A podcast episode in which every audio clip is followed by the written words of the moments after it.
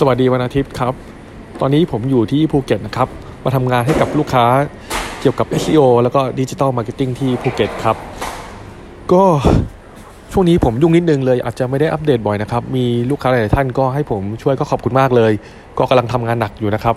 แล้วก็ผมมีกำลังเตรียมตัวจองตั๋วไปอเมริกาด้วยเพื่อไปเรียนต่อทางด้านเอ่อ SEO กับ digital marketing นะครับ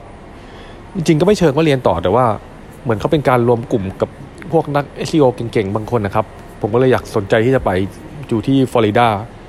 ปรากฏว่ามันมีสถานการณ์เรื่องโคโรนาไวรัสด้วยทำให้หลาย ๆ อย่างมันค่อนข้างจะซับซ้อน คือตอนนี้เนื่องจากว่าผมต้องไปเร็ว ๆ นี้แล้วปลายเดือนสาม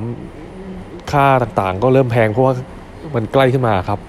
แล้วสถานการณ์ไม่ค่อยดีอีก ผมเลยยังยุ่ง ๆ เรื่องการจองตั๋วจองโรงแรม แล้วก็จองพวกอีเวนต์นะครับ ก็เดี๋ยวจะหาเวลามาอัปเดตบ่อยขึ้นนะครับ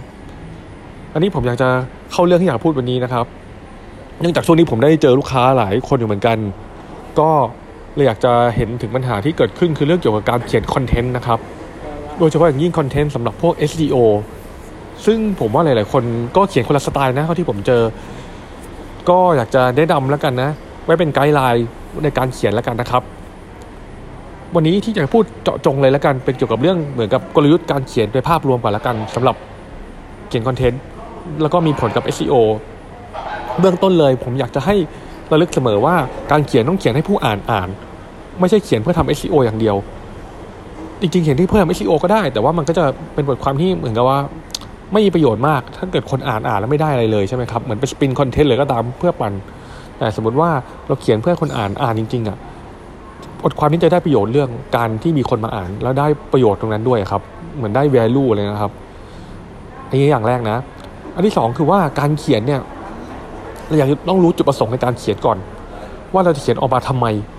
เราต้องวางแผนระยะยาวอาจะหนึ่งถึงสามเดือนก็ได้ จริงๆ ถ้าไม่เวลาก็แค่เดือนหนึ่งก่อนเราเขียนเวละบทความหรือวันละกี่บทความ ซึ่งแล้วแต่กำลังของลูกค้าแต่ละคนนะครับ ผมเห็นหลาย ๆ คนก็มีแตกต่างกันไปบางคนก็มีคนเขียนผลิตคอนเทนต์ได้เยอะบางคนก็ผลิตคอนเทนต์ได้น้อย ก็รู้กำลังตัวเองวางแผน อาจจะอาทิตย์หนึ่งถ้าคนได้น้อยอาทิตย์ละอันสองอัน ถ้าคนได้เยอะก็อาจจะวันละอันหรือมากกว่านั้นอะไรก็ได้นะครับ ก็วางแผนในการเขียนโดยที่เรา list topic ออกมา การ list topic เนี่ยอยากให้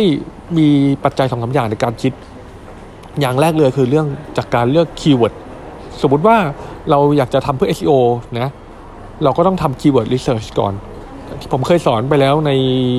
ไม่แน่ใจอันไหน episode ไหนนะครับ หรือว่าถ้าไม่มีก็ลองไปดูใน Facebook กลุ่มที่ผมสร้างขึ้นชื่อ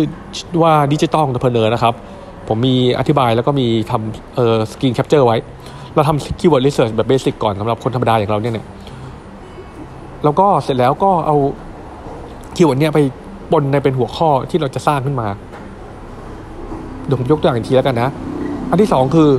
ตามคำถามที่ลูกค้าชอบถามเรา สมมติว่าลูกค้าคนไหนชอบถามอะไรรับโทรศัพท์หรือถามทางไลน์มาอะไรรู้สึกเอ๊ะทำไมถามคำถามนี้บ่อยจัง เราอาจจะสร้างเออบทความให้ตอบคำถามลูกค้าดี ซึ่งลูกค้าเนี่ยถามว่าดียังไงเวลาเขาถามทางไลน์ก็ส่งลิงก์ไปให้เขาอ่านก็ได้แล้วลูกค้าก็จะได้อ่านก็ได้เกี่ยวกับเรื่องการอ่าน แล้วในนั้นเราก็อาจจะมีลิงก์ไปถึงหน้าหลักด้วย สมมติว่าลูกค้าอ่านแล้วชอบ ก็ลิงก์ไปหน้าหลักนะ คราวนี้ถัดมา เรื่องต่อไปเป็นเรื่องเกี่ยวกับข่าวสารหรือข้อมูลที่เราอยากจะประชาสัมพันธ์ให้ลูกค้ารับรู้นะครับ คราวนี้มีข่าวสารอะไรบ้าง แล้วก็ถือว่าทุกอย่างข่าวสารอะไรที่เรามี service ใหม่มีอะไรใหม่ เราก็จะประชาสัมพันธ์ให้กับลูกค้าทางการเขียนนี่ได้โดยที่เราก็อันนี้อาจจะไม่ได้เกี่ยวกับ SEO มากนะครับ ก็ หลักๆ ประมาณนี้ 3 อย่างก่อนนะ ลองไปเขียนดูกันผมทวนก็คือดูจากเรื่อง keyword ที่เราต้องใช้ในการทำค้นหาใช่ไหมครับ อันที่ 2 คือเลือกตามคำถามที่ลูกค้าชอบถาม อันที่ 3 คือตามข่าวสารหรือข้อมูลที่เราสมมติเรามีสวิตใหม่พวกเราใหม่ๆแล้วก็ประชาสัมพันธ์เผื่อลูกค้าคนไหนที่เรารู้ว่าสนใจเขาจะได้ค้นหาหรือกำลังมาใหม่อะไรเงี้ยเราก็ลองทำไปบางคีย์เวิร์ดเรารู้ว่าให้ยกำลังเป็นสวิตใหม่ที่คนอาจจะสนใจในอนาคต แล้วก็ทำไปก่อนนะครับ ผมพูดมารู้สึกมันจะเริ่มยาวแล้ว จริง ๆ มันมีหลาย ๆ เรื่องที่ผมอยากพูดต่อนะ ก็ขอพูดอีกนิดนึงแล้วกัน การเลือกรูปแบบบางทีไม่จำเป็นต้องเป็นบทความเดียวก็ได้ เป็นวิดีโอรูปภาพ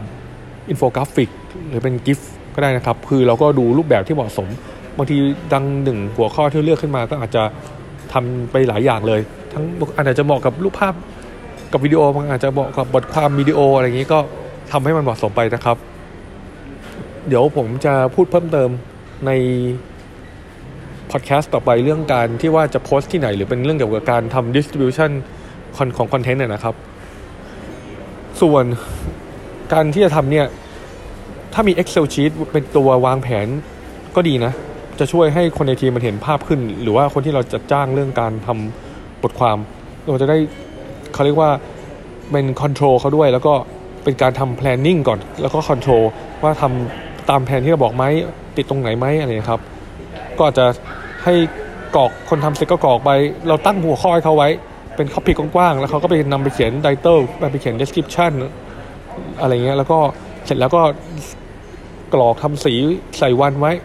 ถ้าเขาติดปัญหาอะไรก็ให้ใส่อิชชูไว้นะครับ ก็วันนี้รู้สึกจะเริ่มยาวแล้วประมาณนี้ก่อน หวังว่าจะเอาไปแอปพลายใช้กันนะครับซึ่งใครติดอะไรตรงไหนก็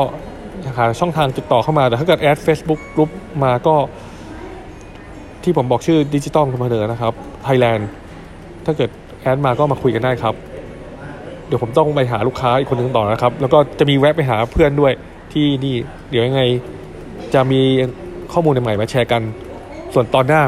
ผมจะพูดเกี่ยวกับเรื่องเอ่อ content content distribution หรือว่าการเขียนคอนเทนต์อะไรมากขึ้นแล้วกันนะครับ ครับ สวัสดีครับ